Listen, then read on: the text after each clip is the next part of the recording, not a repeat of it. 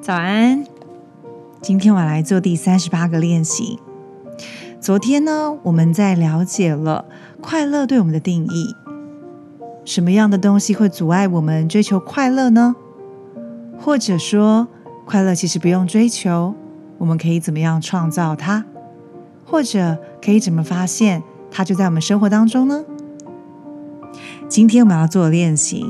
是驱除恶灵。我们要来谈谈焦虑。焦虑是爱的头号杀手，会创造出失败，让其他人感觉好像有溺水的人死命抓住你。虽然你想救他，但你知道他的恐慌会勒死你。这段话是来自安内尼恩，她是一个美籍法医的女作家。的确，焦虑呢，容易在感情当中透过 无限的放大想象恐惧，然后那个感觉会一直萦绕你的心头，甚至可能会扩大更多的鬼故事。你曾经有这样的体验吗？我自己个人对焦虑是很有感觉的，因为我是一个蛮容易焦虑的人，不管在工作上、感情上，我都普遍比较容易被自己的想象或是还没有发生的担忧已经想到最坏的打算了，而且明明知道这样焦虑不好，但还是让他一直跟自己就是相处，而且常常呼唤他出来。所以这次的练习驱除恶灵，就是要把焦虑这件事情找到为什么会创造它的原因。我可以知道我在焦虑，然后提醒自己，哦，我正在焦虑了，还有什么机会，还有什么方式可以让它不要控制我呢？不单只有狗啊，或是熊啊，会嗅出我们的恐惧。我们在前几次练习有提到，其实动物会嗅出人类的恐惧嘛。但是呢，生命其实本身可能也会找出我们最坏的情况。然后呢，它会用各种的情形啊，或伪装，一遍一遍的出现在我们面前。就很像隐藏在我内心深处的这种恐惧转变成不可抗拒的春药，它勾引着生活当中的阴影进入我们的人生。所以呢，唯一的出路就是面对它，经历它，克服我们恐惧的唯一解决方案就是不再就是疯狂的躲或是逃离它们，就是转身面对了。就这样，像是如果我 fight back， 我面对它，我才知道它在哪里，它从何而来，而它会怎么离开。如果我们容许恐惧来就是控制我们的生活，然后我们让恐惧让我们得不到我们自己想要的东西，让受伤害、遭到拒绝、失望或者遗弃的这种恐惧来支配我们的行动，阻止我们在人生当中冒险，控制我们的最亲密的关系。那这样子，每一个人都用恐惧在写自己的故事版本了。荣格曾经有说过，如果有摔下来的恐惧，那么唯一安全的做法就是让自己先跳下来。这一次的练习对我来讲，我在做练习的过程当中其实是很舒服的，因为当你自己莫名其妙的想象出很多的鬼故事之后，一定要有一个人停止继续创作这件事情。当然要先知道，哇哦，原来这鬼故事是你正在写的呢。而焦虑的状态呢，它是来自一种执着的，因为我们希望自己的请求有所回应，人生会回应我们所有的需求，所以就有一种患得患失，哦，我好恐惧，万一没有怎么办？万一我被受伤怎么办？万一我拒绝怎么办？当然，我们对如果说我们今天是对于所有事情都想要有所得到回应，那我们其实对人生的接受是有条件的，我们并不是无条件的接受所有事情的发生。那当我们不是无条件的接受的时候，就会有很大的得失心。那这得失心会呼应到的是，既然我不要这得失心，我就不要拥有了，我害怕没有得到那种感受。于是一次周而复始，一次又一次的，我们对亲密关系的恐惧原本只是害怕，就变恐惧，而恐惧就成为操作我们人生当中很习惯的伎俩了。有没有感觉到这样的事情一再发生呢？所以如果下一次当我发现自己感到焦虑的时候，我们可以问问自己，我在执着什么呢？我竟然陷入这样的情境。如果当我们都可以看清自己的执着，并且来释放它，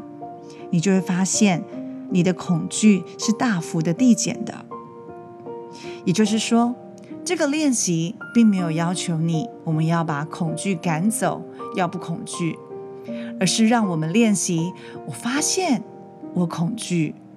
而我怎么样发现它之后可以看清自己的执着，释放这个恐惧。这个恐惧对我来讲就不再形成这么大的威胁力量了。所以今天的练习，拿出你的日记本，我们来列出你最长久跟最麻烦的恐惧。当然这个恐惧可能你一直以来都觉得很害怕的，有共鸣的，可能不是只有一个恐惧，可能是很多的恐惧，没有关系，我们还是要把它列出来。当你列出来这些恐惧的时候，你可能发现，我还蛮多恐惧的，没有关系，我们先找一个你最想面对它的恐惧开始就好了。那这里当然也有提供一些恐惧清单可以当为参考，比如说我觉得遭到遗弃很恐惧，愤怒、自私、遭受批评、没人爱、遭到错怪、死亡、失望、悲伤感、犯错、拒绝、破产、财务困难等等，好多恐惧哦。无所谓，当你列下来之后，我们现在选一个你觉得最严重的恐惧，而且呢，我们要允许这个恐惧写信给你，就是它，我们用它的那个角度模仿这个恐惧写信给你，然后它可能会说一些吓唬你的状况。比如说我可能写下的恐惧是独处，那这个独处的恐惧就告诉我说，永远不会有人爱你的，就算有人确实爱你，最后也是会离开，永远不会有真正任何关心你的人，不会有你可以依赖的人。不管怎么样，我们模仿这个恐惧写封信给自己。当然如果你此刻此时想不起来我的人生当中或生活当中有什么肆虐的恐惧，也就是说你是一个无所畏惧的人，那我们来回答以下的问题。第一个问题是，什么驱策我去证明绝对不正确的事呢？第二个，我觉得自己跟他人最坏的情况会是什么呢？第三个问题，我一直尝试从别人那里得到的事物，而且心底也一直不相信自己会拥有的是什么呢？如果你生活当中没有任何恐惧，那你就来尝试回答这三个问题。反之，如果你刚刚有做了第一个练习，你可能写了一个恐惧，用恐惧的角度来写封信给自己，尽可能的用它会吓唬你的状况写出来，什么样最糟的事情或什么样最严厉的事情，那个恐惧告诉你。接下来我们要写第二封信了。第二封信呢，这一次你就要回过头来跟你的头号恐惧谈话。当然你不是要跟他争辩的，而是呢把它当作是一个迷失的孩子。我们想一下，如果今天有一个迷路的孩子，他哭得很惨，